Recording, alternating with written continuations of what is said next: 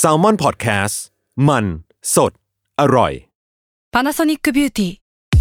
มากกว่าเครื่องเป่าผมด้วยนาโนอีเทคโนโลยีล่าสุดที่จะเปลี่ยนทุกประสบการณ์ที่คุณเคยมี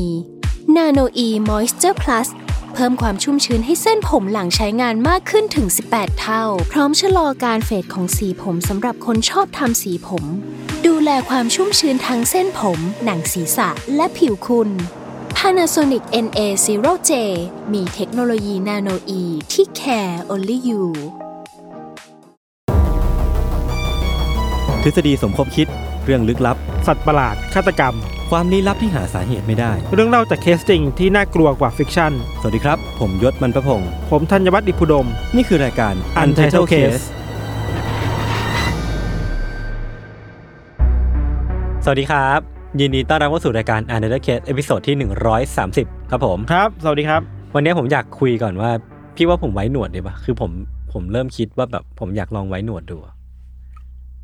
ตอนนี้อายุเท่าไหร่แล้วอะยี่ห้าคิดเองได้ไหม ไม่เงยเจ็บอยู่นะ เออ นี่คือ นี่คือวิกฤตวัยก่อนวัยกลางคนหรือเปล่า ไม่ไม่ไม่ในการตัดสินใจว่า จะไว้หนวดหรือไม่ไว้หนวดไม่คือมันมัน คือ quarter-life crisis ของคุณหรือเปล่าบางทีมันก็อยากลองลองดูว่าแบบ เออหน้าหน้าเราจะแก่ได้กว่านี้ไหมแบบ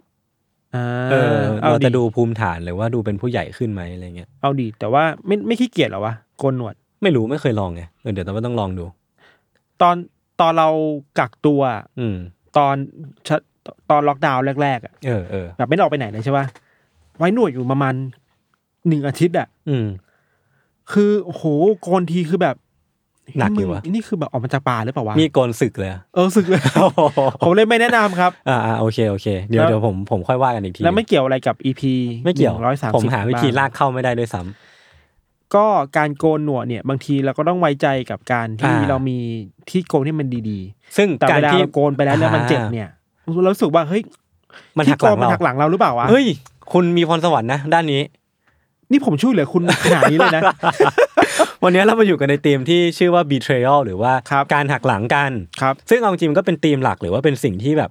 บางทีมันก็ซ่อนอยู่ในเรื่องราวหลาย ๆ เรื่องที่เราเคยเล่ากันมาอืมแบบจริง ๆ คือมันจะไม่มีอะไรเลยเว้ยถ้าสมมติว่าคนสองคนมันเชื่อใจกัน แล้วมันไม่ได้มีการแบบหักหลังกันเกิดขึ้นอะอืมเออซึ่งบางทีมันก็นำไปสู่การฆาตกรรมอืมโจรกรรมหรือว่าอะไรพวกเนี้ย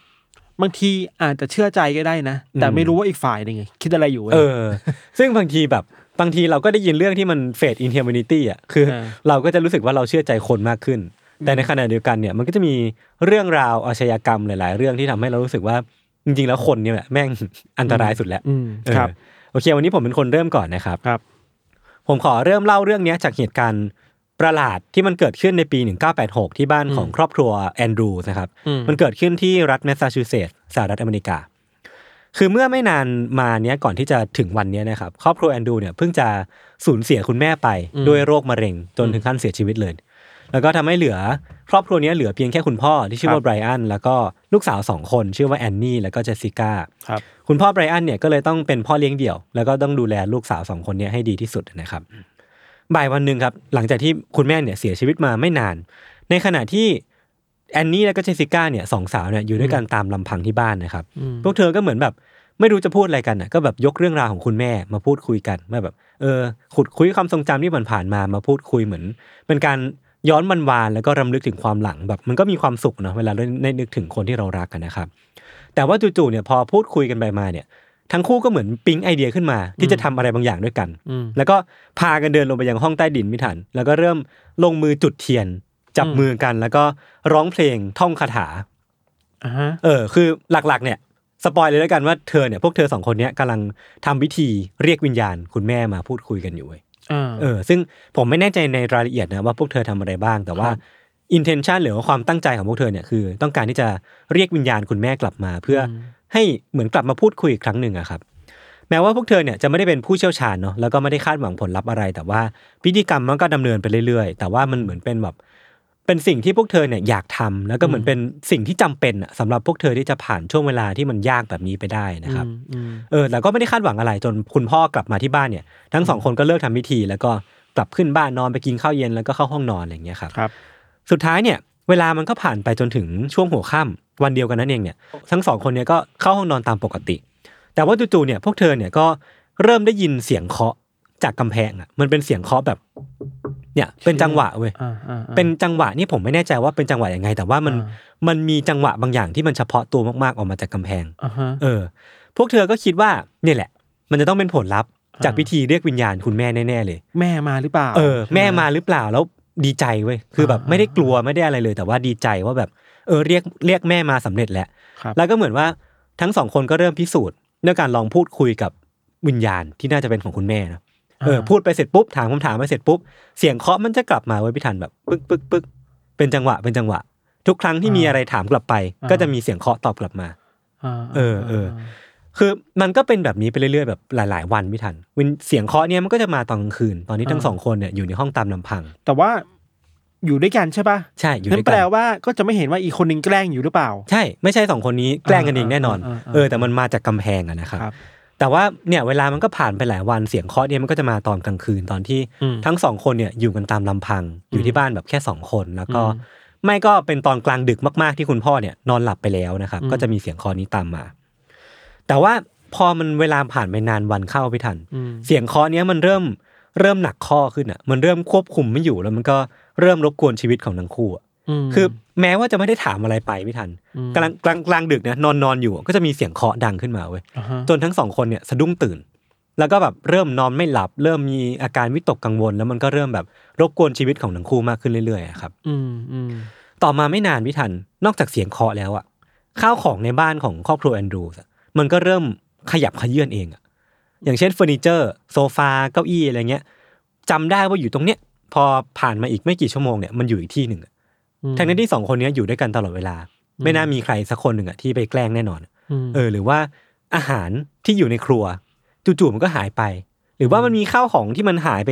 ในบ้านอะเต็มไปหมดเลยพี่ธัญมทั้งสองคนก็เริ่มเริ่มกลัวแหละ คือเป็นผมผมก็กลัวนะแม่ต้องการอะไรหรือเปล่า ถ้าแม่เออมาจริง ใช่มันเริ่มแบบน่ากลัวขึ้นเรื่อยๆ แล้วก็อ่าอ่าอ่านี่คือแม่ของเราจริงหรือเปล่า แล้วอ่าแม่ต้องการจะสื่ออะไรครับ พอไปบอกคุณพ่อคุณไบรอันเนี่ย คุณไบรอันก็ไม่เชื่อเว้ยคือแบบก็ตามภาษาคุณพ่อเนาะคือแบบก็จะคิดว่าทั้งสองคนเนี้ยสูญเสียแบบเศร้าจากการสูญเสียคุณแม่ไปก็เลยกุเรื่องขึ้นมา เพื่อที่จะทำให้รู้สึกว่าตัวเองเนี่ยเรียกร้องความสนใจจากคุณพ่ออะไรอย่างเงี้ยครับอันนี้ก็เป็นทฤษฎีที่คุณไบรอันเขาคิดขึ้นมาแอนนี่กับเจสสิก้าเนี่ยก็เลยต้องใช้ชีวิตกับเสียงเคาะแล้วก็ปรากฏการณ์ประหลาดเนี้ยไปเรื่อยๆ จนกระทั่งมาถึงบ่ายวันหนึ่งครับ ที่พวกเธอเนี่ยก็ได้ยินเสียงเคาะตามลำพังอีกครั้งหนึ่ง ตอนนี้คุณพ่อไม่อยู่อืมแต่คราวเนี้ยมันไม่ได้ดังมาจากกำแพง ไม่ได้ดังมาจากห้องนอนอือฮึมันดังมาจากห้องใต้ดิน ห้องที่แบบไปเคยไปเออเรียกแม่มา ใช่ใช่าห้องนั้นเลยเว้ยแล้วคือเสียงเคาะมันชัดเจนมากๆว่ามันดังมาจากห้องใต้ดินอ่าแอนนี่เนี่ยที่เป็นน่าจะเป็นพี่สาวอะเขาก็กังวลมากๆ แล้วก็กลัว คืออ่าอยากจะเข้าไปดูอะแต่ก็กลัวอ่าก็เลยเดินไปห้องครัวไปหยิบมีดมาอ่าอ่าเล่มหนึ่งแล้วก็พากันจูงมือกันไปกับเจสสิก้าเนี่ยเดินลงไปห้องใต้ดินอ่า พอเปิดประตูลงไปไม่ทันก็ไม่เจออะไรเว้ยอ่ามัมันไม่มีวี่แววของคน ไม่มีวี่แววของวิญญาณอะไรก็ได้เลยที่มันที่เธอสองคนอะคิดว่าจะเจอ แต่ว่าบนกำแพงในห้องใต้ดินไม่ทัน มันมีข้อความเขียนไว้อยู่อะด้วยอืมด้วยของเหลวสีแดงอะมันเขียนเอาไว้ว่า ฉันอยู่ในห้องของเธอ มาตามหาฉันสิเออ น่ากลัว คืออันนี้ผมแปลมาเนาะอ่าาคือมันเขียนไว้อย่างนี้เว้ยแล้วมันเป็นของเหลวสีแดงอะเขียนไว้แบบอ่าตัวแดงฉันตัวใหญ่ประมาณหนึ่งบนกำแพงอะนะครับก็ถูกถูกคิดได้ว่าเป็นเรื่องหรือเปล่า ใช่ใช่ใช่ทั้งสองคนเนี่ยก็เลยตกอยู่ในอาการที่แบบช็อกอะอืมช็อกชั่วครู่แล้วก็อืมพอตั้งสติได้อะก็ไม่ได้ไปไม่ได้ไปห้องนอนเนาะอืมคือวิ่งออกจากบ้านไปเลยเว้ยเออวิ่งออกไปในบ้านของเพื่อนบ้านอะแล้วก็ไปเคาะขอขอความช่วยเหลือ พอเย็นวันนั้นเนี่ย คุณพ่อกลับมาทั้งสองคนก็ได้ไปเล่าให้คุณพ่อฟัง แต่ว่าคุณพ่อก็ไม่เชื่อเหมือนเดิม แล้วก็เดินลงไปเจอข้อความในห้องใต้ดินจริง แต่ว่าสุดท้ายเนี่ยมันเขียนขึ้นมาจากเคชัพหรือว่าซอสมะเขือเทศอืมซึ่งเขาก็คิดว่าอะสองสาวคนเนี้ยก็กุเรื่องขึ้นมาอีกแหละแกล้งกันเองเออแกล้งกันเองแหละมันมันไม่น่าใช่อะไรอย่างเงี้ยครับเหตุการณ์เนี้ยมันก็ประมาณนี้แหละ เงียบไปสักสองอาทิตย์ไม่ได้มีเสียงเคาะไม่ได้มีปรากฏการณ์อะไรประหลาดประหลาดเกิดขึ้นมาครับ มันทำให้สองสาวเนี่ยเริ่มสบายใจแล้วก็เริ่มรู้สึกว่าอะเหตุการณ์ทุกอย่างมันกลับมาปกติแล้ว แต่ว่าความสบายใจเนี้ยพี่ทันมันอยู่ได้เพียงแค่ไม่นานอืมเพราะว่าพอเวลาผ่านไปสองอาทิตย์เนี่ยตอนนั้นน่ะสองทั้งสองคนก็มีโอกาสได้อยู่ที่บ้านตามลำพัง เพียงแค่สองคนอีกครั้งหนึ่ง แล้วก็ได้ยินเสียงเคาะดังขึ้นมาอีกครั้งหนึ่ง คราวเนี้ยไม่ใช่ในกำแพงไม่ใช่ห้องใต้ดิน แต่มาจากห้องของแอนนี่เลยอะห้องนอนเออ ห้องที่เขาบอกว่าฉันอยู่ในห้องนอนของเธออ่าเออคราวเนี้ยเสียงเคาะมันดังมาจากตรงนั้นเลยเว้ยพี่ทันพวกเธอก็เอาเหมือนเดิมหยิบมีดแล้วก็พากันเดินขึ้นไปที่ห้องของแอนนี่ แล้วก็เปิดประตูเข้าไป ก็เป็นอีกครั้งที่ไม่ได้เจออะไรเนาะแต่ว่าบนกำแพงอะก็มีข้อความเขียนไว้ด้วยตัวของเหลวสีแดงอีกแล้วอะอืมมันเขียนเอาไว้ว่า ฉันกลับมาแล้วอะน่ากลัว หาฉันให้เจอถ้าเธอทำได้ เหมือนเล่นเกมมันอยู่อะ ใช่แล้วมันมันเหมือนเล่นเกมจริงพี่ทัน แล้วเราก็ไม่รู้นะครับด้วยซ้ำว่าแบบมันเกิดขึ้นได้ยังไงอะครับอืมอืม พวกเธอเนี่ยพอเห็นข้อความเนี้ยพี่ทันก็กรีดออกมาในความตกใจ แล้วก็อีกครั้งหนึ่งคือต้องไป ไปหลบภัยที่บ้านของเพื่อนบ้าน แต่คราวเนี้ยคือไม่รอให้พ่อกลับแหละโทรบอกพ่อเลยอืมคือพ่อหนูไม่ไหวแล้ว มันมีเหตุการณ์ประหลาดเกิดขึ้นที่บ้าน คุณพ่อเนี่ยก็รีบบึ่งกลับมาที่บ้าน พอกลับมาเนี่ยก็เจอสิ่งที่ทั้งสองสาวเนี่ยเล่าให้ฟังจริงอืมแต่ว่าในนี้มันมีดีเทลคือคุณพ่อเนี่ยเปิดเข้ามาในบ้าน แล้วรู้สึกว่าว่าเฟอร์นิเจอร์เนี่ยมันมันมันเหมือนมีคนอยู่ในบ้านเนี่ยทั้งๆที่สองทั้งสองสาวเนี่ยไปอยู่ที่บ้านของเพื่อนบ้านเนี่ยหรอกปะอืมทีวีเปิดเสียงดังอะไรพวกเนี้ยมันเหมือนมีร่องรอยของคนอยู่ที่บ้านเว้ย แล้วก็ไปขึ้นไปดูที่ห้องนอนของแอนนี่ก็เจอกับข้อความที่ที่แอนนี่เล่าให้ฟังจริง แต่ว่าข้างๆกับข้อความนั้นน่ะ ที่บอกว่า ฉันกลับมาแล้วอะอืมมันมีข้อความอีกข้อความหนึ่งเขียนไว้อยู่พี่ทัน มันเขียนว่า marry me อะแต่งงานกับฉันไหมเออ มันเขียนว่าอย่างนี้เว้ยคือาไม่รู้ว่าแปลว่าอะไร คุณพ่อก็งงแบบอ่าเอ๊ะ marry me มันแปลว่าอะไร แล้วมันอืมมันทำให้คุณพ่อเนี่ยเริ่มสงสัยว่ามันเกิดอะไรขึ้น คือ อาจจะแปลได้แหละว่าแปลว่าแต่งงานกับฉันไหมแต่ไม่รู้คุยกับใคร ใช่ใช่ไหมใช่ใช่มันก็จะมีความแบบเงื่อนงำที่มันแบบอืมค่อยๆผุดขึ้นมานะครับอืมคือหลังจากที่เห็นข้อความมันน่าตกใจเนี่ย จู่ๆเนี่ย หางตาของของคุณพ่อไบรอันเนี่ยเขาก็เหลือบไปเห็น อะไรบางอย่างที่มันขยขยุกขยิกอะอยู่ที่มุมห้องเว้ยอ่าซึ่งพอเขาหันไปเจออะปรากฏว่ามันเป็นเด็กผู้ชายคนหนึ่งเป็นอยู่ในวัยวัยรุ่นประมาณสิบห้าสิบหกครับอ่ามีผมสีดำแล้วก็ผมแบบค่อนข้างกระเซาะกระเซิง กำลังยืนจังก้าอยู่เลยอ่าแล้วก็เสื้อผ้าที่เขาใส่อยู่อะมันเป็นเสื้อผ้าของภรรยาของคุณไบรอันอะเออ คือเขาสวมใส่เสื้อผ้าเก่าของภรรยาของไบรอันแล้วก็แบบใส่วิกผมสีบลอนด์าเออ แล้วคือมันมีความแบบความวุ่นวายอยู่อะความแบบยุ่งเหยิงอยู่มันกระเซาะกระเซิงเออกระเซาะกระเซิงไม่รู้ว่ามันเกิดอะไรขึ้นอะ เออ ซึ่งในมือด้านข้างหนึ่งของเด็กผู้ชายคนเนี้ยมันถือขวานอยู่ด้ามหนึ่งอะาฮะเป็นขวานเล็กๆอะเออแล้วก็ถืออยู่แบบ ไม่รู้เขาจะทำอะไร ซึ่งเหตุการณ์ต่อไปเนี้ยมันมีความหลากหลายทฤษฎีเหมือนกัน ไม่แน่ใจว่าเกิดอะไรขึ้นหลังจากนี้ คือไม่รู้ด้วยซ้ำว่ามันเกิดการทะเลาะกันขึ้นหรือเปล่าหรือว่าอะไรก็ตามนะครับ แต่สุดท้ายเนี่ยเด็กผู้ชายคนเนี้ยที่คุณพ่อเจอเนี่ยก็หนีออกไปได้อย่างง่ายดายคืออไม่มีใครตามจับได้แล้วก็ไม่รู้ว่าเขาหายไปไหนนะครับออเป็นใครก็ไม่ยังไม่รู้ใช่ใช่ใช่พอเจอเหตุการณ์เงี้ยพี่ทันครอบครัวแอนดูก็ตกใจเนาะแล้วก็รีบโทรแจ้งตำรวจถึงสิ่งที่มันเกิดขึ้นอืมแล้วก็ เวลาไม่นานผ่านไปไม่กี่ไม่กี่นาทีตำรวจก็มาถึงที่เกิดเหตุ แล้วก็ตามหาร่องรอยการบุกรุกว่ามันเกิดอะไรขึ้นอะมันเกิดอะไรขึ้นกับที่บ้านแห่งแห่งนี้กันแน่นะครับ การตามหาร่องรอยเนี่ยมันก็ดำเนินมาถึงห้องของแอนนี่ที่ซึ่งตำรวจเนี่ยเปิดเข้าไปเจอในตู้เสื้อผ้าพี่ทัน ว่ามันมีการ์ดบอร์ดอะมีไม้อัดอะอืมวางอยู่เว้ยมันเป็นลักษณะของประตูบางอย่าง ซึ่งพอเปิดการ์ดบอร์ดตรงนี้ออกมาเนี่ยเขาก็เจอว่ามันเป็นร่องเล็กๆอะเป็นรูเล็ก ๆ ที่มันเหมือนเป็น ร่องที่คนสามารถยัดตัวเข้าไปได้อือฮึเออ แล้วพอตำรวจเนี่ยเข้าไปอะ เข้าไปดูตามดูว่าข้างในเนี้ยมันมีอะไรกันแน่เขาก็พบกับเด็กผู้ชาย คนนั้นคนนั้นน่ะที่กำลังคุดคูอยู่ในรูเนี่ยแหละแปลว่าก็มีห้องที่ครอบครัวนี้ไม่เคยเออรู้มาก่อน ใช่ ใช่ อยู่ในตู้เสื้อผ้า เออ อยู่ในตู้เสื้อผ้าของห้องแอนนี่ และข้างในนั้นอะ มีเด็กผู้ชายที่สวมใส่เสื้อของภรรยาเก่าของไบรอันอะ ถึงมันไม่ใช่เรื่องผีก็เหอะ แต่มันอืมน่ากลัวนะ น่ากลัวและหลอนมาก คือมีคนอยู่ตลอดเวลาแล้วเสียงเคาะคือเสียงเคาะจริงๆอะใช่แม่งไม่ใช่ไม่ผีใช่เลมียคนมาแกล้งกันน่ะเออเออเจ้าหน้าที่เนี่ยก็นำตัวเด็กผู้ชายคนนี้ออกมาไม่ทันทำให้ไบรอันเนี่ยสามารถยืนยันได้ค่อนข้างชัดเจนมากๆว่าเด็กคนนี้แหละ คือคนที่เขาเจอในตอนที่เจอตอนที่กลับมาที่บ้านหลังนี้ครับ แต่ปรากฏว่าไม่ใช่แค่ไบรอันคนเดียวพี่ทันที่รู้จักเด็กผู้ชายคนนี้ แต่ว่าแอนนี่อะที่เป็นเจ้าของห้องนอนอะก็รู้จักเด็กผู้ชายคนนี้ด้วยเช่นกันเว้ยอ่าฮะเออ สาเหตุที่เธอเนี่ยรู้จักเขาเนี่ย เพราะว่าเมื่อสองเดือนที่แล้วอะทั้งสองคนเนี่ยเคยไปออกเดทกันมากับเด็กคนนี้กับเด็กคนนี้ อ่า เออ คือก่อนที่จะไปสู่คำถามที่ว่าแล้ว แล้วเด็กผู้ชายคนเนี้ยคือใครอ่าคือก็ต้องเล่าไปก่อนว่าในในรูเนี้ยในรูที่ตำรวจเนี่ยเจอเนี่ยมันมีอะไรบ้างและลักษณะมันเป็นยังไงนะครับอ่าคือข้างในรูเนี้ยตำรวจเนี่ยพบว่ามันมีข้าวของต่างๆ มากมายมิฐานที่มันบ่งบอกว่าเขาเนี่ย น่าจะอาศัยอยู่ในเนี้ยมาเป็นระยะเวลา พอสมควรแล้วล่ะครับมันมีทั้งเศษขยะมีทั้งถุงนอนมีแบบป๋องกระป๋องเบียร์ที่รับอาหารแล้วก็เศษผ้าต่างๆ รวมไปถึงข้าวของที่มันหายไปของบ้านแอนดรูด้วย มันก็อยู่ในนี้หมดเลยเว้ยแล้วก็พบว่าไอ้ไอ้รูเนี้ยพี่ทันที่มันซ่อนอยู่ในบ้านอะ มันสามารถเชื่อมไปได้หลาย ๆ ห้องทั่วบ้านเลยอะคือมันมันสามารถเดินไปห้องนอนนี้ได้ห้องน้ำนี้ได้ มันก็เลยเป็นที่มาที่ไปว่าทำไมเนี่ย เด็กผู้ชายคนเนี้ยถึงสามารถ ไปในที่ต่างๆ แล้วก็สร้างเสียงเคาะได้ตามที่แอนนี่กับเจสสิก้าอยู่ อืมอืมแล้วมันก็มีร่องรอยว่ามีปีโพหรือว่ารูเล็กๆอะที่เอาไว้ส่องอะเออรู้สองเออ ซึ่งมันมีอยู่ทั่วบ้านเลยไม่ทัน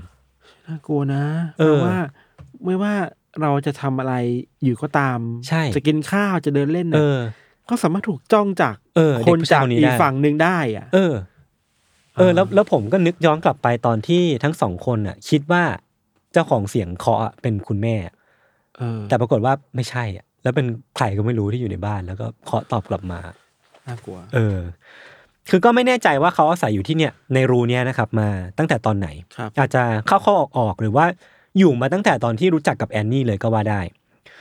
คือย้อนกลับไปครับ เด็กผู้ชายคนเนี้ยมีชื่อว่าแดเนียลลาแพลน ครับ คืออันเนี้ยยืนยันจากแอนนี่เนาะแล้วก็แบบคนรู้จักเขาด้วย คือวันนั้นอะก่อนที่ทั้งสองคนเนี่ยทั้งแอนนี่แล้วก็แดเนียลเนี่ยจะได้เจอกันน่ะ จุดเริ่มต้นคือแดเนียลนะครับเขาได้เบอร์บ้านของแอนดรูบ้านของแอนดรูเนี่ยมาจากที่ไหนก็ไม่รู้ไม่สามารถยืนยันได้ว่าได้เบอร์มาจากไหนอืมเออแต่ว่าไปไปๆมาๆเนี่ยเขาก็โทรเข้ามาที่บ้านเว้ยแล้วก็เริ่มได้รู้จักกับทั้งแอนนี่กับเจสสิก้าแต่ว่ากับแอนนี่เองเนี่ยเขารู้สึกว่าเขามีมีความรู้สึกคลิกบางอย่าง ก็เลยคุยกันต่อ แล้วก็โทรคุยกันเรื่อยๆอะเป็นอาทิตย์อาทิตย์อะก่อนที่จะเริ่มนัดเดทกันในชีวิตจริง ซึ่งในโทรศัพท์พี่ทันเขาแนะนำกับแอนนี่ว่าเขาอะชื่อแดนนี่นะ ไม่ใช่แดเนียลไม่ใช่อะไรเลย เขาชื่อแดนนี่ แล้วก็ตัวเขาอะเป็นเด็กหนุ่มผมทอง ชอบเล่นกีฬาเรียนเก่ง แล้วก็อาศัยอยู่ในละแวกบ้านเดียวกันกับเธอเนี่ยแหละเออซึ่งทั้งสองคนเนี่ยก็อย่างที่บอกคือพูดคุยกันถูกคอ แล้วก็เริ่มนัดหมายที่จะไปออกเดทกัน พอวันที่เกิดเหตุเนี่ยวันที่เกิดขึ้นวันที่ทั้งสองคนเนี่ยได้ไปออกเดทกันเนี่ยแดเนียลก็มารอรับแอนนี่ที่บ้านก็คือแบบรอเปิดประตูมาเลยอะอืมปรากฏว่าแอนนี่เปิดประตูมาเจอเนี่ยเขาก็พบว่าแดเนียลเนี่ย ไม่ใช่คนอย่างที่เขาเล่าในโทรศัพท์เลยอืมซึ่งก็รูปลักษณ์ก็ยังเหมือนที่ผมได้เล่าไป ผมสีดำกระเซาะกระเซิง แล้วก็รูปร่างไม่ค่อยสูง มีแบบสิวเต็มหน้าอะไรเงี้ยอันนี้เป็นสิ่งที่แอนนี่อธิบายให้ฟังอะนะครับ ซึ่งมันก็ค่อนข้างทำให้เธอผิดหวังแล้วกัน เออ แล้วก็รู้สึกตั้งแง่กับเขาอะแต่สุดท้ายเธอก็ยอมเนาะ ยอมไปเที่ยวงานเทศกาลในละแวกบ้านด้วยกัน แต่ว่าก็เหมือนพอเที่ยวไปสักชั่วโมงหนึ่งอะเธอรู้สึกว่าเขาหม่นหมองเกินไป ก็เลยแบบหาวิธีชิ่งกลับบ้าน แล้วก็บอกว่าทำให้ชัดเจนที่สุดว่า เธอเนี่ยจะไม่กลับมาเจอเขาอีกอืมเออ แต่ว่าในดีเทลในระหว่างการพูดคุยตอนที่ทั้งสองคนออกเดทกันเนี่ย มันมีความน่ากลัวบางอย่างประมาณหนึ่งเช่นเออ คือแอนนี่อะเขาก็เล่าให้ฟังเนาะคือเธอเธอก็บอกว่าเธอเศร้าอยู่ เพราะว่าคุณแม่เสียชีวิตไปครับ ซึ่งพอเธอเนี่ยได้เล่าให้แดเนียลฟังว่า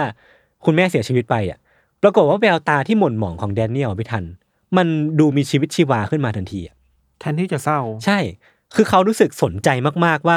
เอ้ย คุณแม่เธอเป็นอะไรเสียชีวิตเหรอ แล้วเธอเศร้าไหมมันเกิดอะไรขึ้นเธอทำใจยังไงอะไรเงี้ยอืมคือแบบถามถ่ายเยอะมากเว้ยจนแอนนี่รู้สึกว่าไม่สบายใจอะแล้วก็เป็นจุดนั้นเองที่ทำให้เธอเนี่ย ตัดสินใจว่ากูไม่เอาแหละกูไม่ไหวแล้วก็เลยต้องกลับมาที่บ้าน เออ ซึ่งมันก็ดูเหมือนจะเป็นจุดเริ่มต้นนะไม่ทัน ที่ทำให้ตำรวจเนี่ยก็คาดเดาว่าไอ้จุดนี้เองอะที่ทำให้แดเนียลเริ่มมองเห็นช่องว่าง ในการเข้ามาอยู่ที่บ้านของทั้งสองสาวเนี่ย แล้วก็ แกล้งทำตัวเป็นวิญญาณของแม่ เพื่อกลั่นแกล้งทั้งทั้งผู้หญิงสองคนเนี่ยอืมซึ่งผมเองไม่แน่ใจเรื่องสาเหตุเว้ยว่าอืมทำไมถึงมาสู่ execution นี้ได้อืมเออ ซึ่งมันก็มีการคาดเดาว่าวันนั้นนะครับ วันที่คุณพ่อเนี่ยเจอกับแดเนียลเนี่ยแดเนียลเนี่ยน่าจะวางแผนที่จะมาปรากฏตัว เพื่อเซอร์ไพรส์สองพี่น้องนี้ ด้วยการที่จะแต่งชุดแม่ของพวกเธอออกมาาฮะเออ แต่ว่า ไม่รู้ด้วยว่าสาเหตุอะไรเนาะแต่ว่าสุดท้ายมันก็ดีเหลือเกินที่มันไม่เกิดเหตุการณ์นั้นขึ้น เพราะว่าเขาถือขวานมาด้วย ผมก็ไม่แน่ใจว่ามันจะเกิดอะไรขึ้นกับผู้หญิงสองคนนี้หรือเปล่า อืมอืมแล้วก็โชคดีแล้วที่คุณพ่อเป็นคนเจอและตำรวจมาตามเจอในที่สุดนะครับครับ สุดท้ายเนี่ยแดเนียลในวัย16 ปีเนี่ยก็ถูกจับเข้าสถานพินิษและที่เขาต้องอยู่ในปีนั้นน่ะในนั้นน่ะจนถึงปี 1987 ครับ ซึ่งมันก็น่าจะเป็นอะไรที่มันเด่นชัดพอสมควรนะพี่ธัญว่าตัวเขาเนี่ยน่าจะเป็นเด็กมีปัญหาอืมมากอืมๆเออ แล้วก็แน่นอนว่าปัญหาเหล่านี้พี่ธัญมันมีที่มาที่ค่อนข้างชัดเจนประมาณหนึ่งเหมือนกันอืม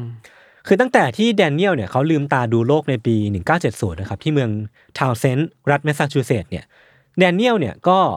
เรียกได้ว่าถูกโลกใบเนี้ยหักหลังมาโดยตลอดเลยพี่ธัญครับ คือเขาเกิดมาในครอบครัวที่ในในคำให้การเนี่ยเขาบอกว่าเป็นครอบครัวที่มีปัญหาที่สุดอืมเท่าที่จะจินตนาการได้อืมคือเขาถูกคุณพ่อแท้ๆเนี่ย ล่วงละเมิดทางเพศอืมแล้วก็ทำร้ายร่างกาย กดขู่ กดกดขี่ขี่ข่มเหงทั้งร่างกายทั้งจิตใจ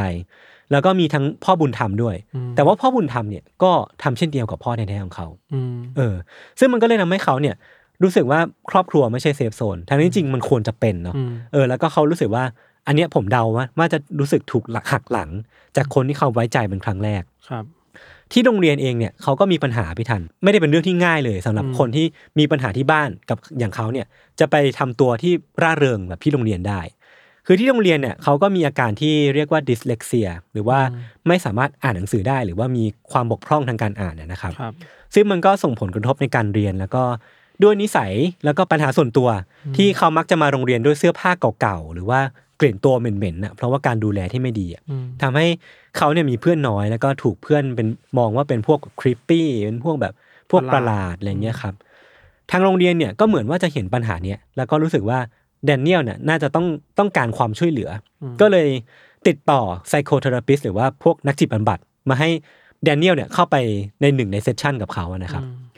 ซึ่งใน session ดังกล่าวเนี่ยที่เขาถูกจิตบำบัดเนี่ยเขาก็ถูกวินิจฉัยว่าเขามีอาการ hyper เออ ซึ่ง มันก็เข้าใจได้เนาะจากพฤติกรรมจากสิ่งที่เขาเจอมาอะไรอย่างเงี้ยครับแต่ว่าแทนที่นักบำบัดคนเนี้ยพี่ธัญจะช่วยเหลือแดเนียลอะคือเขาควรจะเป็น safe zone อีกอีกคนหนึ่งเนาะเป็นคนที่แดเนียลสามารถไว้ใจได้ แต่ว่าเขากลับถูกนักจิตบำบัดคนเนี้ยหักหลังด้วยการที่นักจิตบำบัดคนเนี้ยล่วงละเมิดทางเพศแดเนียลอีกทีหนึ่งอะเป็นคนที่สามอะเนาะเออ ซึ่งแม่งก็แบบโคตรแย่อืมแล้วก็การล่วงละเมิดทางเพศเนี่ยพี่ทันมันไม่ได้จบแค่ครั้งเดียว มันดำเนินต่อเนื่องไปเป็นปีๆ จนแดเนียลเนี่ยออกมาจากการบำบัดครั้งเนี้ยด้วยสภาพจิตใจที่มันแย่กว่าเดิมอีกอะเออทั้งนี้มันควรจะดีขึ้นนะนะครับ แล้วมันก็เป็นตอนนั้นเองที่แดเนียลเนี่ยเริ่มมีพฤติกรรมในการชอบบุกรุกเข้าไปในบ้านของผู้คน ซึ่งเขาไม่ได้ชื่นชอบการขโมยข้าวของหรือว่าการอะไรต่างๆ เท่าไหร่นักอะแต่ว่าเขาแค่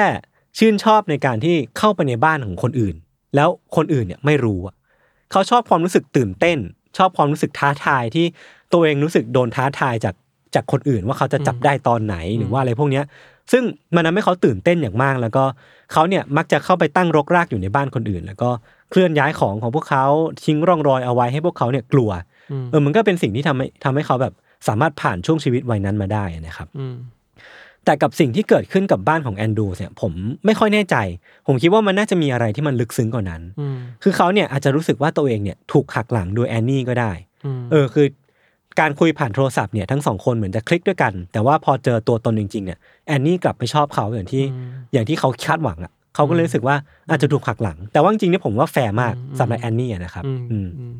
อย่างไรก็ตามสิ่งที่เกิดขึ้นกับบ้านของแอนดรูเนี่ยมันก็ยังไม่ใช่จุดพีคที่สุดของแคริเอร์การเป็นอาชญากรรมของแดนนี่อะนะครับ เพราะว่าหลังจากที่เขาออกมาจากสถานพินิษในวัย 17 ปีเนี่ย ในเดือนตุลาคมปี 87เนี่ยครับในเดือนพฤศจิกายนไม่ฐานปีเดียวกันนั้นเองเนี่ยเขาก็บุกเข้าไปในบ้านหลังหนึ่ง แล้วก็ขโมยปืนพกออกมาสองกระบอกครับ ก่อนที่วันที่1ธันวาคมปี 87เนี่ยแดเนียลจะบุกเข้าไปในบ้านของครอบครัวกูสตาฟสันซึ่งอยู่ห่างจากบ้านของเขาแค่ประมาณครึ่งไมล์บ้านหลังเนี้ยประกอบไปด้วยสมาชิก 4 คน แอนดรูเป็นพ่อที่มีอาชีพเป็นทนายความ วันนั้นน่ะเขาไม่อยู่บ้าน เขามีภรรยาที่ตั้งท้องอยู่ลูกคนที่สามของเขาเนี่ย ภรรยาเนี่ยชื่อว่าพริสซิลล่าแล้วก็มีลูกๆอีกสองคนที่อยู่ที่บ้านชื่อว่าอบิเกลแล้วก็วิลเลียม สิ่งที่เกิดขึ้นในวันนั้นนะครับ มันไม่ชัดเจนนักว่ามันลำดับขั้นตอนมันเป็นยังไง แต่ว่าพอแอนดรูกลับมาที่บ้านน่ะเขากับเขาก็เจอกับภาพที่เขาไม่มีวันลืมเลยเว้ยพี่ทัน คือในห้องนอนของของเขาเนี่ยเขาเจอกับพริซิลล่าภรรยาของเขาเนี่ยนอนจมกองเลือดอยู่เว้ยคือในสภาพที่แบบนอนคว่ำหน้า มีหมอนกดอยู่ข้างบน แล้วก็หมอนเนี่ยชุ่มไปด้วยเลือด แล้วก็ภรรยาของเขาเนี่ยถูกข่มขืนเออ ส่วนลูกๆทั้งสองคนเนี่ยถูกจับกดน้ำเสียชีวิตในห้องนอนข้างบนข้างล่างอะนะครับครับเออ สุดท้ายเนี่ยผมข้ามไปเลยแล้วกัน หลักฐานต่างๆ มันค่อนข้างชัดเจน ทั้งที่พบในบ้านของแอนดรูเนาะแล้วก็บ้านของแดเนียลด้วย ว่าแดเนียลเนี่ยน่าจะเป็นผู้ก่อเหตุครับซึ่งเขาก็ได้หลบหนีไปจากจากเมืองเนี้ยไปอยู่ที่เมืองละแวกเมืองโดนเมืองในละแวกอะนะครับ แล้วเขาก็ทำการหลบหนีตำรวจแบบบุกเข้ามาในบ้านของผู้หญิงคนหนึง ขโมยรถของเธอไปแล้วก็หนีไปอีกเมืองหนึ่งก่อนที่ตำรวจเนี่ยจะไปพบเขาอยู่ที่กองขยะแห่งหนึ่ง แล้วก็จับเขามาได้ครับ สุดท้ายเนี่ยในคดีเนี้ยครับแดเนียลก็ถูกตัดสินให้จำคุกตลอดชีวิตเป็นเวลาสามชั่วโคตรก็คือสามชีวิตคือข้อหาหนักมากเนาะฆาตกรรมคนสามคนแล้วก็เป็นอันจบชีวิตอาชญากรของแดเนียลลาแพลนลงอะนะครับม คือตั้งแต่ที่แดเนียลถูกจับไปวิทันอืมมันมันค่อนข้างเศร้าประมาณหนึ่งเหมือนกัน ค่อนข้างน่าสนใจประมาณหนึ่งเหมือนกันว่าแดเนียลเนี่ยแทบจะไม่เคยแสดงท่าทีว่ารู้สึกผิดถึงสิ่งที่เขากระทำลงไปเลยอะอืมเออ คือมันก็มีหลักฐานว่าเขาเนี่ยน่าจะมีความผิดปกติทางสภาพจิตใจเนี่ย ปรากฏออกมาให้เห็นมากขึ้นเรื่อยๆครับตั้งแต่ว่าครั้งหนึ่งเนี่ยเขาเคยยื่นคำร้องต่อศาลครับว่า เจ้าหน้าที่คุกเนี่ยปฏิบัติกับเขาอย่างไม่เป็นธรรมหรือว่าละเมิดสิทธิส่วนบุคคลของเขา เพราะว่า เขาเนี่ยขอกับทางคุกว่าขอวัตถุดิบในการทำทำพิธีบูชาซาตานได้ไหมอืมแต่ว่าทางคุกไม่ให้อืมทางทางแดเนียลก็เลยไปฟ้องกับศาลซึ่งผมว่ามันก็มันก็บ่งบอกอะไรได้หลาย ๆ อย่างนะทั้งในเรื่องของความเชื่อของเขาทั้งในเรื่องของสภาพจิตใจของเขาเองก็ตามเหมือนกันอืมคืออันเนี้ยมันก็เป็นสิ่งที่อยากเล่าให้ฟังแล้วกันแต่ไม่แน่ใจว่า ความรู้สึกจริงๆมันเป็นยังไง คือในปี 2017อะไม่ทันแดเนียลเนี่ยเหมือนจะมีการเปลี่ยนแปลงท่าที จากเดิมที่ไม่เคยรู้สึกผิดเลยอะจู่ๆเขาก็มาบอกกับศาลครับว่า เหมือนเขาต้องการที่จะยื่นขอลดโทษอะก็เลยออกมาพูดกับศาลว่า ผมไม่มีคำพูดไหนที่จะอธิบายถึงความเสียใจต่อสิ่งที่ผมทำลงไป แต่ว่าผมขอโทษจริง ๆ ถึงสิ่งเลวร้ายที่ผมได้ก่อลงอืมจากก้นเบื้องของตัวผม จากส่วนลึกของวิญญาณของผม ผมขอโทษจริงอืมๆเออ ซึ่งเนี่ยแหละก็เป็นคำคำขอโทษที่ เรียกได้ว่าอาจจะเป็นคำขอโทษจริง ๆ ครั้งเดียวที่แดเนียลเนี่ยเคยพูดต่อคดีนี้อืมเออต่อคดีที่เขาฆ่าคนไปสามคนนะนะครับอืมก็ประมาณนี้แหละ คือผมก็ไม่แน่ใจว่าเขาจริงใจหรือเปล่า หรือว่ามันอาจจะเป็นคำพูดของคนที่ไม่ไว้ใจใครเนี่ย จากคนที่ถูกหักหลังมาตลอดทั้งชีวิตอะอืมเออ มันก็มันก็อาจจะก่อเป็นเป็นสิ่งที่สะสมจนกลายเป็นตัวเขาในวันเนี้ยพี่ทันอืมเราเราฟังแล้วเราสงสัยเรื่องหนึ่งว่าแล้วตอนที่บุกเข้าไปในบ้านของ พี่สาวน้องสาวคู่นี้อะอืมอืมเขารู้ได้ไงว่าในบ้านหลังนี้มันมีแบบ นั่นดิเออผมทางผมไม่แน่ใจเหมือนกันคางอยู่ข้างหลัง อืมอืมกำแพงอะ หรืออาจจะแค่บังเอิญเจอ อาจจะเป็นประมาณนั้น เออ ซึ่งเหมือนเท่าที่ไปอ่านข้อมูลมาเขาก็ไม่แน่ใจเหมือนกัน แต่ว่ามันเหมือนเป็นเป็นโมเดลบ้านในสมัยก่อนอะที่มันจะมีอืม tunnel เนี้ยแบบไปทั่วอุโมงค์บ้านอะไรเงี้ยเออมีช่องอยู่ใช่ใช่ซึ่งผมเองก็ไม่แน่ใจว่าเขารู้อยู่แล้ว หรือว่าเขาบังเอิญไปเจอ อาจจะเป็นไปได้ไหมนะว่า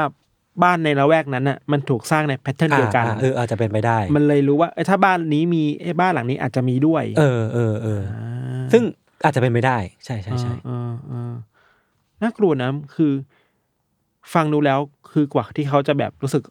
ว่ารู้สึกผิดแล้วมาขอโทษก็หลายปีเนาะอืมอืมก็แปลว่าที่ผ่านมาเขาอาจจะรู้สึกแบบ ไม่ได้รู้สูตัวเองทำอะไรผิดหรือเปล่านะใช่ ผมว่าน่าจะด้วยอาการย่ทางนั้นจิตอะใช่ครับ ใช่ใช่ใช่อืมซึ่งมันก็น่าเศร้านะคือ เวลาเราพูดถึงการหักหลังอะคือถึงแม้ว่าเรื่องเนี้ยมันจะไม่ได้เป็นการหักหลังที่แบบอืมชิงดีชิงเด่นอืมหรือว่าอะไรพวกเนี้ยอืมแต่ว่าถ้าผลลัพธ์ของการหักหลังมันคือการที่คนคนหนึ่งเนี่ยจะไม่รู้สึกไว้ใจคนอื่นอะอืมผมว่าแดเนียลเนี่ยคือผลลัพธ์ของการถูกหักหลังมาทั้งชีวิตจริงๆอะใช่ใช่มันคือความรู้สึกว่าเราเคยให้ความไว้ใจกับเออคนคนหนึ่งมากๆ ว่าเขาจะเป็นคนที่ช่วยเหลือเราได้อะอืมเขาก็ช่วยเหลือเราแหละ แต่พอเวลาผ่านไปอะมันไม่ใช่การช่วยเหลือมันคือการอืทำมร้ายกันแทนอืมรู้สึกว่าอันนี้ก็คือการหักหลังเหมือนกันเนาะเออเออมันไม่ใช่แบบหักหลังในเรื่องเงินเงินทองทองอะใช่ใช่ใช่อันนี้คือความรู้สึกจริง ๆ อะเออแล้วมันก็ส่งผลให้เด็กคนหนึ่งมันกลายเป็นอาชญากรได้อะ อืมอืมเอออือืมซึ่งเราคิดว่าเออมันก็เป็นเหตุเหตุการณ์ที่น่ากลัวเนาะครับ การการอยู่กับอยู่ในบ้านกับใครที่ไม่รู้ เออ แล้วก็กับเรื่องที่แดเนียลเจอมาทั้งชีวิต มันก็น่ากลัวเหมือนกันนะอืมแล้วคนที่ เข้ามาทำเขาอะ ก็คือทั้งพ่อ พ่อเลี้ยงใช่ นักจิตบำบัดนักจิตบำบัด เพื่อนที่โรงเรียนอะไรเงี้ยเออคือหน้าตาคือทุกคนดูเป็นแบบน c e หรือเปล่านะเออหรือว่าเออเออโดยอาชีพอะแต่จริงๆแล้วคือเบื้องหลังไม่ใช่แบบนั้นน่ะครับ เออมันก็สร้างรอยแผลให้คนได้แหละ อืมอืมอืมครับ โอเคครับผม ก็ประมาณนี้ครับพักฟังเบรกโฆษณาสักครู่ก่อนกลับมาฟังเรื่องของพี่ทันในเบรกหน้านะครับ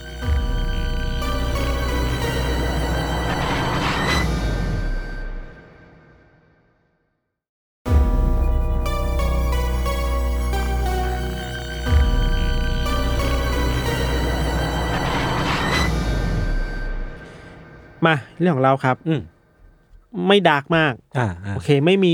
ทริกเกอร์วอร์นิ่งเฮ้ย เป็นไปได้ไงวะขนาดนั้นเนี่ย อ๋อโอเคก็มีสบายงสบายสบายสบายอ่าอ่าผ่อนคลายได้ ผมก็เป็นคนที่แบบนี้แหละครับผมครับ คือ เราคิดว่าเรื่องที่เราเล่าวันนี้มันเป็นภาคต่อของสิ่งที่เราเคยเล่าไปแล้วในรายการนี้เว้ยเออคือใน EP หนึ่งร้อยแปดเราเคยเล่าถึงคดี การลักพาตัวคุณเฟรดดี้ไฮเนเกนอะอ่านึกออกนึกออก ที่เป็น ผู้บริหารใหญ่ของไฮเนเกนในปีอืมหนึ่งเก้าแปดสามครับมีโจรกลุ่มหนึ่งที่ลักพาตัวเขาจากหน้าบริษัทอะอืมพาพาไปเก็บตัวในโกดัง เออจำได้ แล้วก็เรียกค่าไถ่ครอบครัวก็จ่ายเงินเรียกค่าไถ่อืมแล้วคุณไฮเนเกนก็ถูกปล่อยตัวเอ้ยไม่ไม่ถูกปล่อย ไม่ถูกปล่อยด้วยซ้ำถูกเก็บไว้แหละ แล้วก็มีคนไปเจออืเนาะมโจรสองคนน่ะ ในเรื่องเนี้ยอืมหลัก ๆ อะ มีชื่อว่าคอฟอนเฮาส์อืมอีกคนหนึ่งชื่อว่าวิลเลมโฮเลเดอร์อืม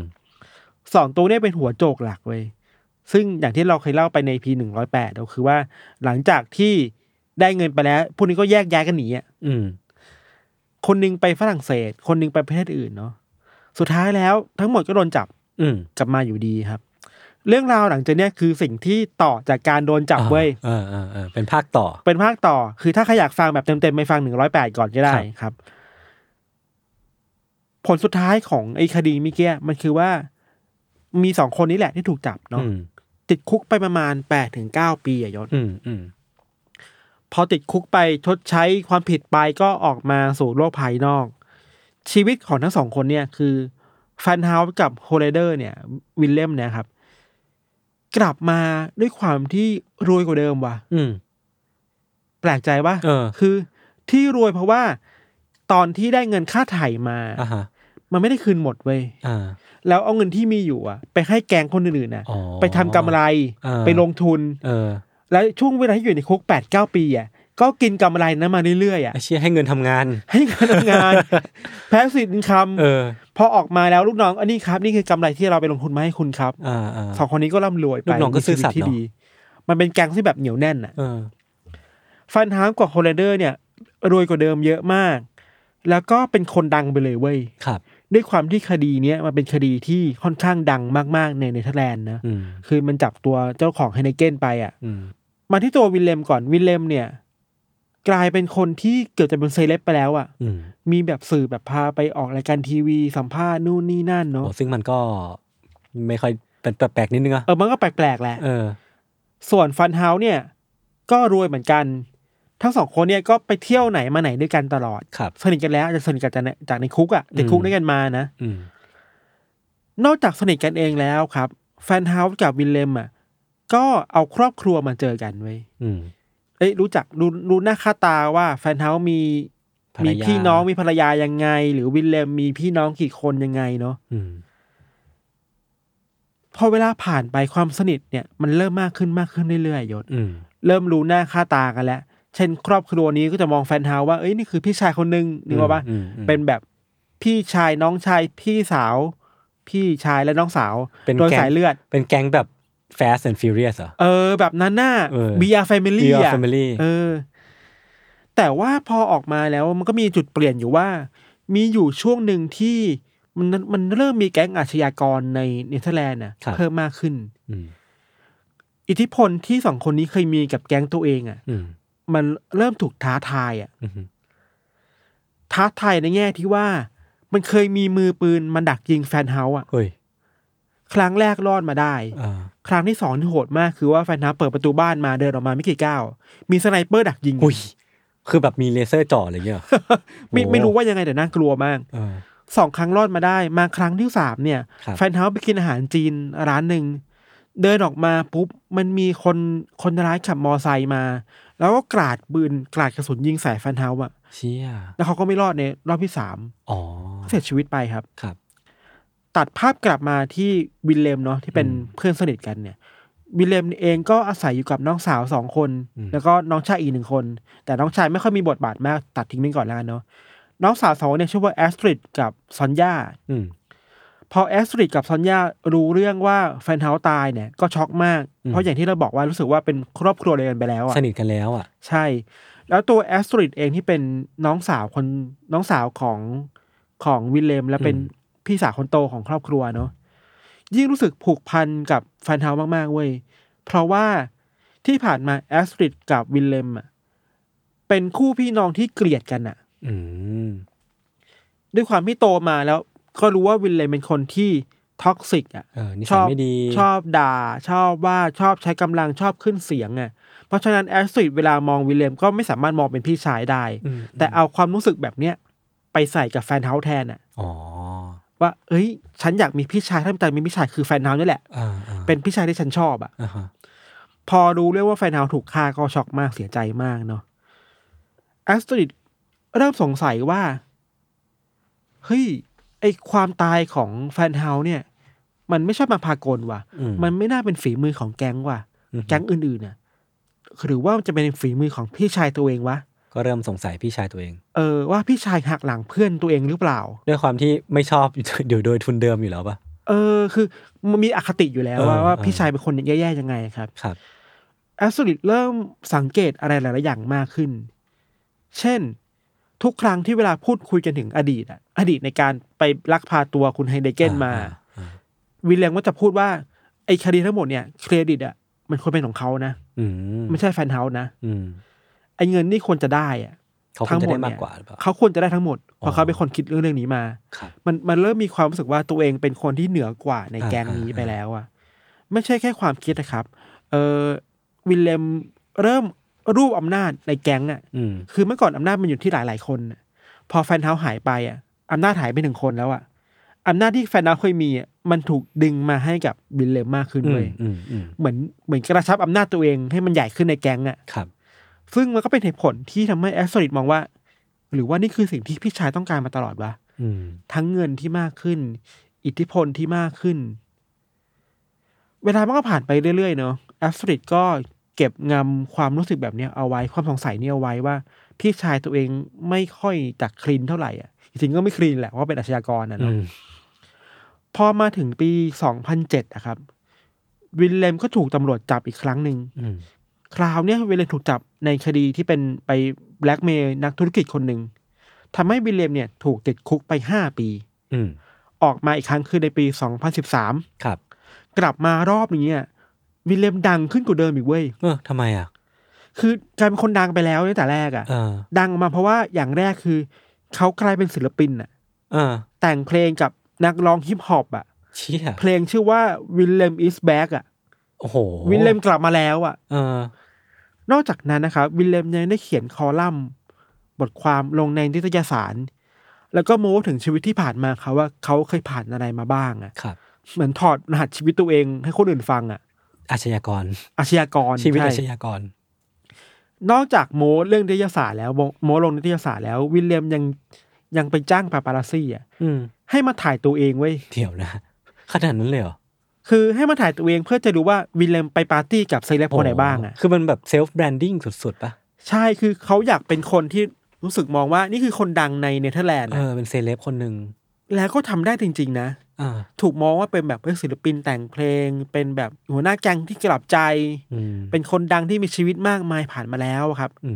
มว่ากันว่าในเนเธอร์แลนด์ในเวลานั้นเองอะถ้าใครไปเจอวิลเลมบนท้องถนนนะทุกคนจะมาขอถ่ายรูปด้วยอะอืมอืมคือดังดังมากๆจนคนกรี๊ดกร๊าดอะครับแล้วถามได้ไหมพี่ว่าหน้าตาเขาคือแบบ beauty standard ปะหล่อโอเค หล่อหล่อเท่ โอเค อะไรแบบเนี้ยมันทำให้หลาย ๆ คนเริ่มรู้สึก ไม่โอเคนะเออ มันก็มีนักการเมืองมีสื่อหลายคนก็บอกว่าเฮ้ยคุณทำอะไรกันอยู่อะ เออ อันนี้คือ what the อาชญากรนะเว้ยเออ แล้วคนอย่างแอสตริดเองที่เป็นน้องสาวบะก็รู้อะไรหลาย ๆ อย่างมาเยอะครับ คืออย่างภายนอกอะ วิลเลมมันจะบอกได้ว่าเฮ้ยฉันคลีนแล้วอะ ฉันรับโทษแล้วไง ฉันกลับใจแล้วอืมแต่ว่าน้องสาวรู้ว่าไอ้ทุกวันเนี่ยมันยังคุยกับแก๊งอาชญากรอยู่เลย ก็อยู่บ้านเดียวกันอยู่บ้านเดียวกันเออ หรือบางทีหรือบางทีครับ วิลเลมก็แบบชอบแบบโม้ให้น้องสาวฟังว่าเนี่ย เดี๋ยววันนี้จะไปฆ่าคนนะ โอ้โห คือโม้แบบนั้นอะไม่เป็นอุกอาจขนาดนั้นเลยเหรออาจจะด้วยความที่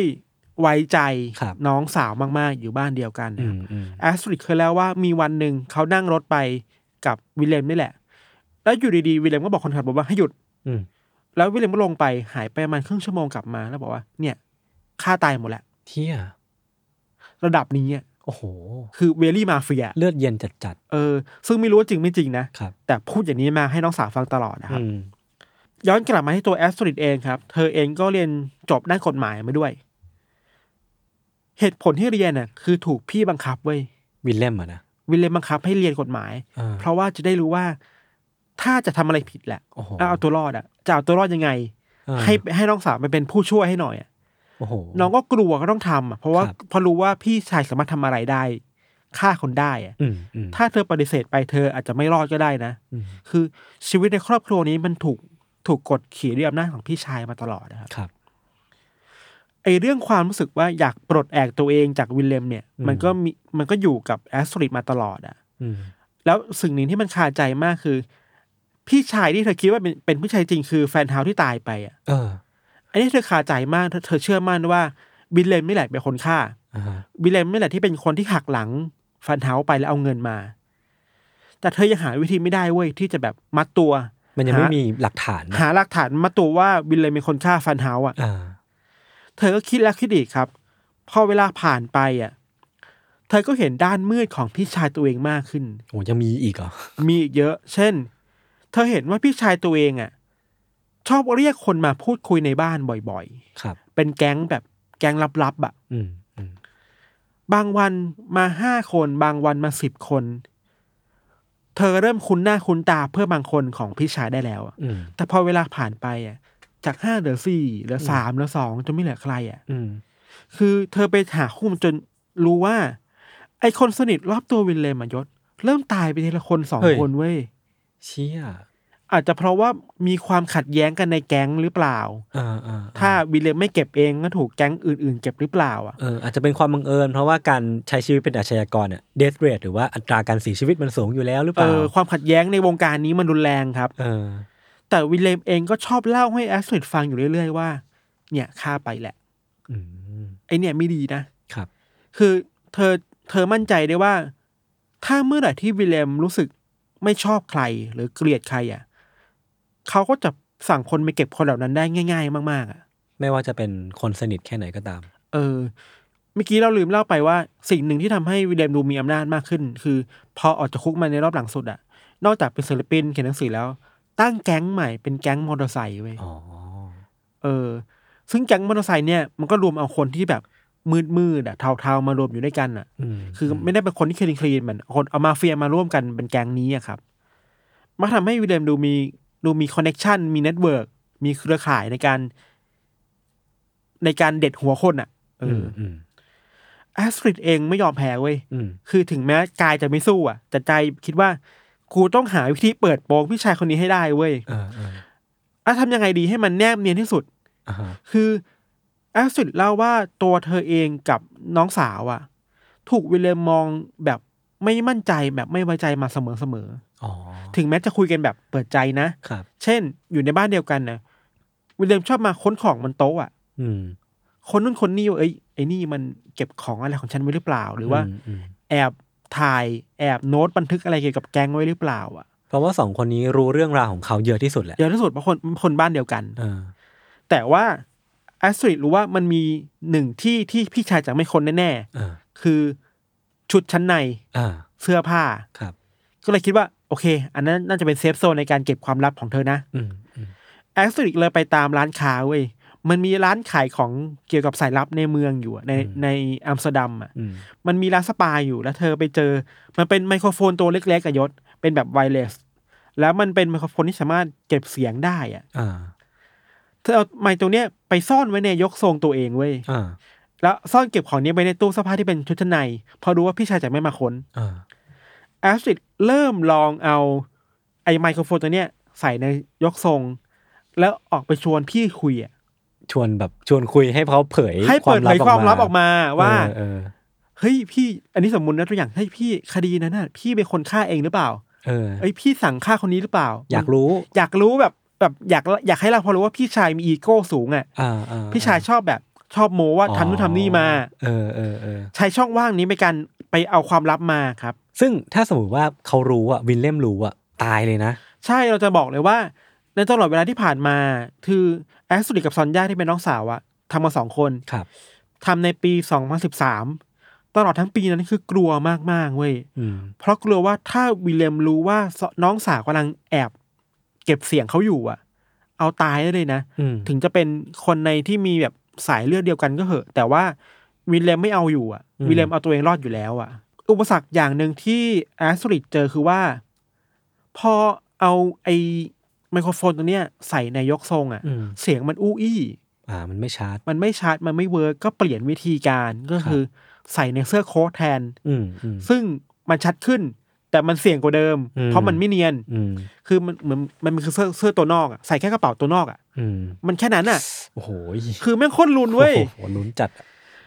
แอสตริดบอกว่าเธอทำอย่างนี้มาหลาย ๆ ครั้งเริ่มชวนคุยเรื่อยอ่าๆเริ่มแบบต้องเปลี่ยนแฟชั่นตัวเองอะครับเพื่อให้พี่ชายรู้สึกว่าอ๋อนี่เปลี่ยนแฟชั่นมาใช่ไหมไม่ได้ใส่เสื้อตัวนี้มาเพื่อแบบแปลกๆอะอ่าอ่าอ่าอ่าทำอย่างนี้มาเป็นปีครับจนถึงปี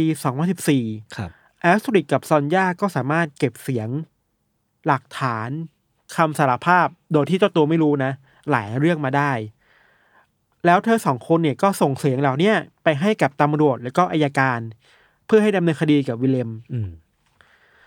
สุดท้ายแล้วอะตำรวจก็เอาหลักฐานนี้มา แจ้งจับวิลเลมได้เว้ยอืมพาวิลเลมไปขึ้นศาลตอนขึ้นศาลเนี่ยมันเป็นข่าวใหญ่มากๆ คือมันคือกระบวนการที่สาวสองคนเนี่ย ทำแบบลับๆเนาะกับอืมตำรวจไม่มีใครรู้มาก่อน พอมันเป็นข่าวใหญ่อะทุกคนตกใจว่าเฮ้ยวิลเลมอดีตอาชญากรที่เป็นเซเลบอยู่ตอนเนี้ยเออเออถูกจับอีกแล้วเออเราไปดูภาพมาคือว่าในวันที่ขึ้นศาลน่ะตำรวจพาพาทุกคนในคดีเนี่ย ไปในศาลในในห้องที่มันแบบในตึกที่มันแบบมิดชิดมากเว้ยอืมเขาเรียกว่าเป็นบังเกอร์อะอืม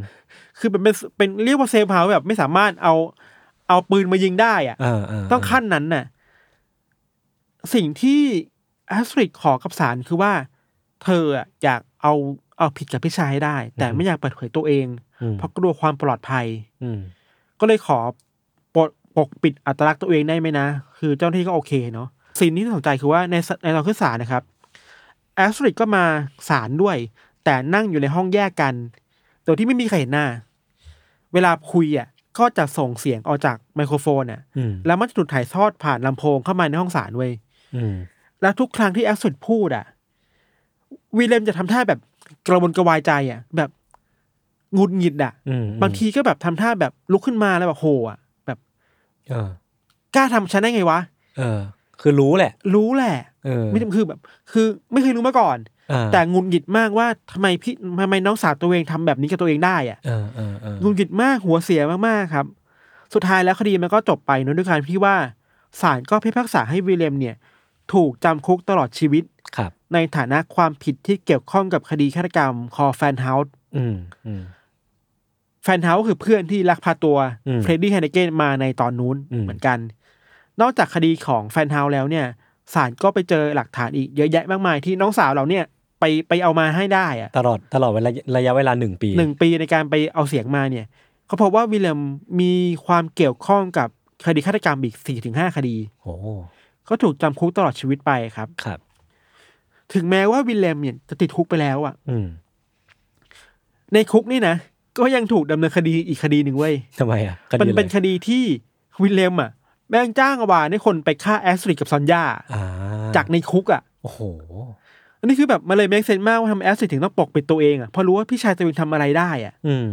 คือถึงรู้ว่าเป็นน้องสาวแล้วแต่เฮ้ยแกมาแฉฉันฉันจะเอาให้ตายอะแต่สุดท้ายก็ไม่สำเร็จใช่ไหมไม่สำเร็จ อ่าแต่ว่าตำรวจไปเจอตัวว่ามันมีการจ้างอวานจากในคุกมาให้ฆ่าสองคนนี้ ครับ คือมันก็เวลินมาเฟียเนาะ เออ ไม่งั้นอันตรายจริงอะ จนถึงทุกวันนี้ครับ ตัวตนของแอสตริดกับซอนยาแล้วก็ลูกสาวของพวกเธออะก็ยังเป็นปริศนาอยู่นะเว้ย เออคืแออสตริดนี่คือไม่ใช่ชื่อจริงป่ะ ชื่อจริงอ๋อชื่อจริงชื่อจริง แต่ว่าเธออะ ปลอมแปลงตัวตนอยู่ตลอดเวลาอืมเวลาใช้ชีวิตอยู่ในอัมสเตอร์ดัมอะอือฮึเราไปดูข้อมูลมาอันนี้มันเป็นบทความในนิวยอร์กเกอร์เนาะ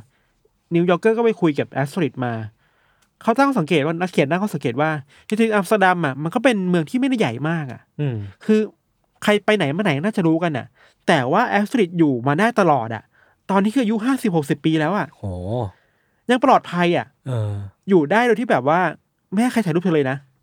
ห้ามถ่ายรูปตัวเธอ อืม ห้ามเอาเธอไปเป็นแบบโมเดล ห้ามมาสัมภาษณ์แบบถ่ายภาพถ่ายวีดีโออะ ลูกสาวก็แบบ ไม่สามารถรู้ได้ว่าหน้าตาเป็นแบบไหนอะ อืม อืมคือทุกคนถูกปกปิดตัวตนหมดเลยเว้ยเพื่อความปลอดภัยในชีวิตนะครับเพราะรู้ว่าไอ้แก๊งเนี่ยโหของพี่ชายมันทำอะไรได้บ้าง ซึ่งแม่งก็ ไม่ค่อยดีเท่าไหร่วะ เออผมว่ามันไม่ดี น่าหดหู่อะไม่ดี ในบทความของนิวยอร์กเกอร์เนี่ยเขาก็ไปบ้านของแอสตริดด้วยอืมแล้วเธอก็แบบไปชวนดูแล้วบอกเนี่ย เอาวิกมาให้ดู เนี่ย วันนี้ต้องออกไปด้วยวิกตัวนี้นะอืมวันนี้ทาลิปสติกแบบนี้ มันมีเรื่องเล่าหนึ่งที่เราไปอ่านมาแล้วสนุกดีคือว่าไอ้นักเขียนของนิวยอร์กเกอร์เนี่ยมีครั้งหนึ่งที่ไปนัดเจอแอสตริดที่ร้านอาหาร ก็นั่งกินข้าวกันอยู่บนโต๊ะอะแล้วนักเขียนเนี่ยอาจจะแพนิคแหละเพราะรู้ว่ากำลังคุยอยู่กับคนที่อันตรายอะแบบคนที่เสี่ยงอันตรายอะอืมแล้วคุยอยู่ดีๆมันมีผู้ชายคนหนึ่งแบบ รูปร่างเป็นมาเฟียเว้ยหัวโล้นเดินเข้ามาในร้าน เดินตรงมาที่เขาอะแบบตั้งใจเดินมาหาเขาเลยอะขึงขังเลยอะคึงขังเลยเว้ยนักเขียนคนนี้ตกใจมาก ถึงขั้นดักลุกขึ้นแล้วแบบกำลังจะวิ่งหนีอะแต่ก็ไม่ใช่เว้ยเพราะคนนี้คือเจ้าหน้าที่ร้านอาหารอ๋อเออ เรื่องนี้มันพีคตรงที่ว่า หลังจากที่ไอ้นักเขียนคนนี้กำลังลุกขึ้นหนีอะแอสตริดก็หัวเราะดังมากว่า เอ้ย คุณเป็นอะไรเปล่าเนี่ยเอว่าอเออเออเออก่อนที่จะเอื้อมมือไปหยิบ หน้ากากตัวเองออกมาเว้ยเฮ้ย ดึงดึงหน้าออกมาแล้วบอกว่า นี่ไง ฉันเองก็ปลอมตัวอยู่เสมอนะ เพราะฉะนั้นไว้ใจได้ โอ้โห ขนาดนั้นน่ะ โอ้โห คือจะว่าน่าตื่นเต้นก็น่าตื่นเต้นนะ แต่แบบมันก็เศร้าอะ ตรงที่ทั้งใช่เธอใช่ แล้วก็ลูกอะ ชีวิตเปลี่ยนไปเลยนะพี่ใช่ชีวิตเปลี่ยนไปเลย ไม่สามารถมีตัวตนในโซเชียลมีเดียได้อะ เออเออเออ ใช่ ผมกำลังจะถามต่อว่าไม่มี โซเชียลมีเดียก็เล่นไม่ได้ เล่นไม่ได้เล่นไม่ได้ อย่างในนิวยอร์กเกอร์ได้แค่รูปเดียวคือรูปดวงตา แค่นั้นเลยใช่ไหมแค่นั้นเลยเออคือถ่ายรูปมาแต่แบบเซนเซอร์หมดเลย มีแค่ดวงตาอันเดียวอะอืมแม่งคือราคาของการเปิดเผยความจริงอะราคาของการถักหลังพี่ชายที่เป็นอาชญากรอะเออซึ่งไม่ควรจะได้อะ ใช่ใช่เออใช่ใช่มันก็มีคนพยายามจะมองหาสาเหตุว่าทำไมชีวิตของวิลเลมแอสฟริดถึงเป็นแบบนี้อะครับอืมชีวิตของแอสฟริดในครอบครัวนี้ก็เองก็โหดมากๆเวยยศ เธอเล่าว่า เธอและพี่ชายวิลเลมอะ โตมาในครอบครัวที่พ่อหัวรุนแรงมากอือฮึๆ toxic มาก มักจะใช้อำนาจและกำลังสั่งให้ลูกๆทำตามคำสั่งตัวเองอยู่เสมอเนาะมีเหตุการณ์หนึ่งที่มันจำฝังใจแอสตริดมากคือว่า เธอถูกพ่อบังคับให้กินข้าวบนโต๊ะให้หมดอะ กินอาหารบนโต๊ะให้หมดอะ แต่ข้าวหรืออาหารมันเยอะมาก เธอก็ยอมกินเพราะกลัวพ่อตีอืมกินจนหมด กินจนอ้วกออกมาอือหือพอแอสตริดอ้วกออกมาแล้วอะ พ่อก็บอกว่า ฉันบอกเธอแล้วไงว่ากินให้หมด เพราะฉะนั้นน่ะ เธอก็ต้องกินอ้วกตัวเองให้หมดด้วยอะเหี้ยันนี้คือสิ่งที่พ่อทำกับเด็ก ๆ ในในบ้านนะโอ้โหแอสตริดบอกว่าทุกครั้งที่เห็นภาพพี่ชายตัวเอง ด่าเธอ กดขี่ เธอและน้องน้องหลาย ๆ คนน่ะ มันคือภาพของพ่อที่มันซ้อนทับอยู่บนตัววิลเลมเว้ยอืมอืมอืมคือวิลเลมถูกกดขี่จากพ่อมายังไง ก็แสดงออกแบบพ่อออกมาแบบนั้นกับน้องสาวอะ่ะอื มมันก็เป็นวงจรของความรุนแรงในครอบครัวนี้มันก็น่ากลัวเนาะครับ คือมันมันก๊อปปี้ตัวเองแล้วมัน paste ผ่านลูกอะ่ะ อืมอืมอืมสุดท้ายแล้ว ทั้งแอสตริดเอง แล้วก็น้องๆก็ยังมีชีวิตอยู่ดี ครับ ปกติดีวิลเลมก็ยังอยู่ในคุก แต่อิทธิพลของของแก๊งนี้ก็ยังมีอยู่บ้างแหละ เอออาจจะยังไม่ได้น้อยขนาดนั้น คือถ้ามันน้อยจริงอะ่ะแอสตริดคงต้องใช้ชีวิตแบบปกติแล้วอะอืมทุนที่เธอยังแบบ ต้องปลอมตัวออกมา บางทีก็ปลอมตัวเป็นผู้ชายก็มีเว้ยลืมเล่าอืมคือต้องขนาดนั้นอะแอสเซทบอกว่าในเวลาที่อยู่ในที่สาธารณะที่คนเยอะๆอะเธอจะเปลี่ยนตัวเองเป็นผู้ชายเว้ยอืมอืมเพราะว่ามันจะได้ต่างจากตัวเธอที่สุด ใช่ คือเปลี่ยนเพศไปเลย แต่งตัวให้ไม่รู้เป็นผู้ชายไปเลย เพื่อเอาตัวรอดให้ได้อะไรอย่างเงี้ยครับครับสุดท้ายแล้วเราคิดว่าคดีเนี้ยมันคือ ถ้าจุดเริ่มต้นมันอาจจะเป็นความรุนแรงในครอบครัวป่ะนะอืม การกดขี่ของพ่อที่มันส่งต่อ นิสัยแย่ๆมาที่ลูกอะลูกอืมกดดันเกินจนแบบรับนิสัยพ่อมา แล้ววิลเลมเองก็ไปหักหลังเพื่อน อืม ฆ่าเพื่อนตัวเอง ที่เพื่อนอีกคนก็สนิทกันมากจนเหมือนเป็นพี่ชาย ใช่ ที่แอสตริดใฝ่ฝัน เออ มันคือการที่วิลเลมไปหักหลังแฟนเฮาส์อืม ที่ร่วมมือ ร่วมมือลักพาตัวไฮเนเกนมา เออ หลังจากนั้น วิลเลมก็ถูกน้องสาวหักหลังอีกตัวเองทีนี่แหละหักหลังอีกทีหนึ่งในการเออที่แต่หักหลังของวิธีการหักหลังของแอสตริดคือหักหลังเพื่อปลดแอกตัวเองอะครับออกจากพี่ชายให้ได้อะ เออเออเออประซึ่มางณนี้ซึ่งมันก็น่าชื่นชมยิ่งไปอีกอะพี่ถันเวลาที่พี่ถันเล่าว่าวิลเลียมอะเวลาโมโหใส่แอสตริดอะอืมคือภาพซ้อนทับเลยนะพ่อเออกับวิลเลียมซ้อนทับกันเออแปลว่าการที่แอสตริดแม่งเขากล้าขนาดเนี้ยแปลว่าเขาก็ต้องรวบรวมความกล้าจนอีกอีกขั้นหนึ่งอะ ใช่ใช่คือต้องต่อสู้ทั้งกับพี่ทั้งกับพ่อที่อยู่ในร่างเดียวกันอะแอสตริดเองเราคิดว่าเป็นเหยื่อของความรุนแรงมาตั้งแต่เด็กอะเออ ผ่านพ้นพ่อมาได้แล้ว มันเจอพี่อีกอะแต่เธอไม่ยอมเนาะไม่ยอมอะคืออมพอโตมาเริ่มรู้ความจริงต่างๆ มากขึ้นว่าพี่ชายทำอะไรไปบ้างอะครับ แล้วอาจจะมีน้องสาวด้วยแหละ ที่แบบคอยปรึกษากันว่าอืมอืมเฮ้ยเรายอมไม่ได้แล้วนะถ้าต้องเราต้องสู้อะไรบางอย่างไปบ้างอะอืมอืมพอมันถึงวันที่คิดว่าต้องสู้จริง ๆ ก็ เอาจริงอะ อืม สู้แบบเก่งเลยนะอืมเนียนสู้พอใช่ใช่มันต้องใช้ความกล้ามากๆเลยนะเว้ยคือคือเราคิดว่าแอสซิดรู้มาตลอดว่า พี่ชายตัวเองสามารถทำอะไรได้บ้างอะ ก็คือฆ่าก็คือฆ่าคนได้แน่ๆอะเออ การฝ่าฝืนคนที่เป็นพี่ชายตัวเองหรือว่าฝ่าฝืนคนแบบเนี้ยมันมีความเสี่ยงเยอะมากที่มันคือการเอาเอาชีวิตไปแลกอะ อืมอืมแล้วมันก็น่าชื่นชมที่เธอก็ไปแลกจริงๆเว้ยใช่ เออ แต่ก็ คุยต่อคือเรื่องของราคาที่เธอต้องจ่ายอะว่ามันแบบสุดท้ายมันก็อืมอาจจะต้องจ่ายทั้งชีวิตแหละอืมผมว่าเธอก็ต้องคงปลอมตัวไปเรื่อยๆทั้งชีวิตอะมันน่าเศร้าว่า ถึงแม้จะปลดแอกพี่ชายตัวเองได้แล้วอะปลดแอกจากพี่ชายตัวเองได้แล้วอะแต่ความกลัว อันเนี้ยมันคือสิ่งที่แอสซิดยังต้องเจออยู่ทั้งชีวิตอะอืมเศอยู่ร้ากับอะความกลัวอยู่กับการซ่อนตัวปลอมตัวแบบนี้มาตลอดเลย แล้วชีวิตของลูกอะเด็กคนหนึ่งที่ เกิดมาก็ต้องแบบใช่ อยู่ในภาวะแบบเนี้ยใช่เท่าที่เราอ่านมาคือว่าทั้งแอสตริดกับลูกสาวเธออะก็มีเวลาให้นะ อืม คืออย่างเช่น สมมุติต้องอยู่ในที่สาธารณะเขาไม่สามารถแบบเล่นด้วยกันได้อะอืม เพื่อไม่ให้รู้ว่านี่คือ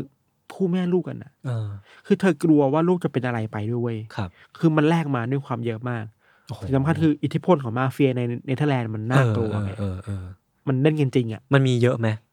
เราไม่แน่ใจเลยว่ะ แต่ว่าดูจาก ข้อมูลที่เราไปเจอมา ในยุคหนึ่งอะ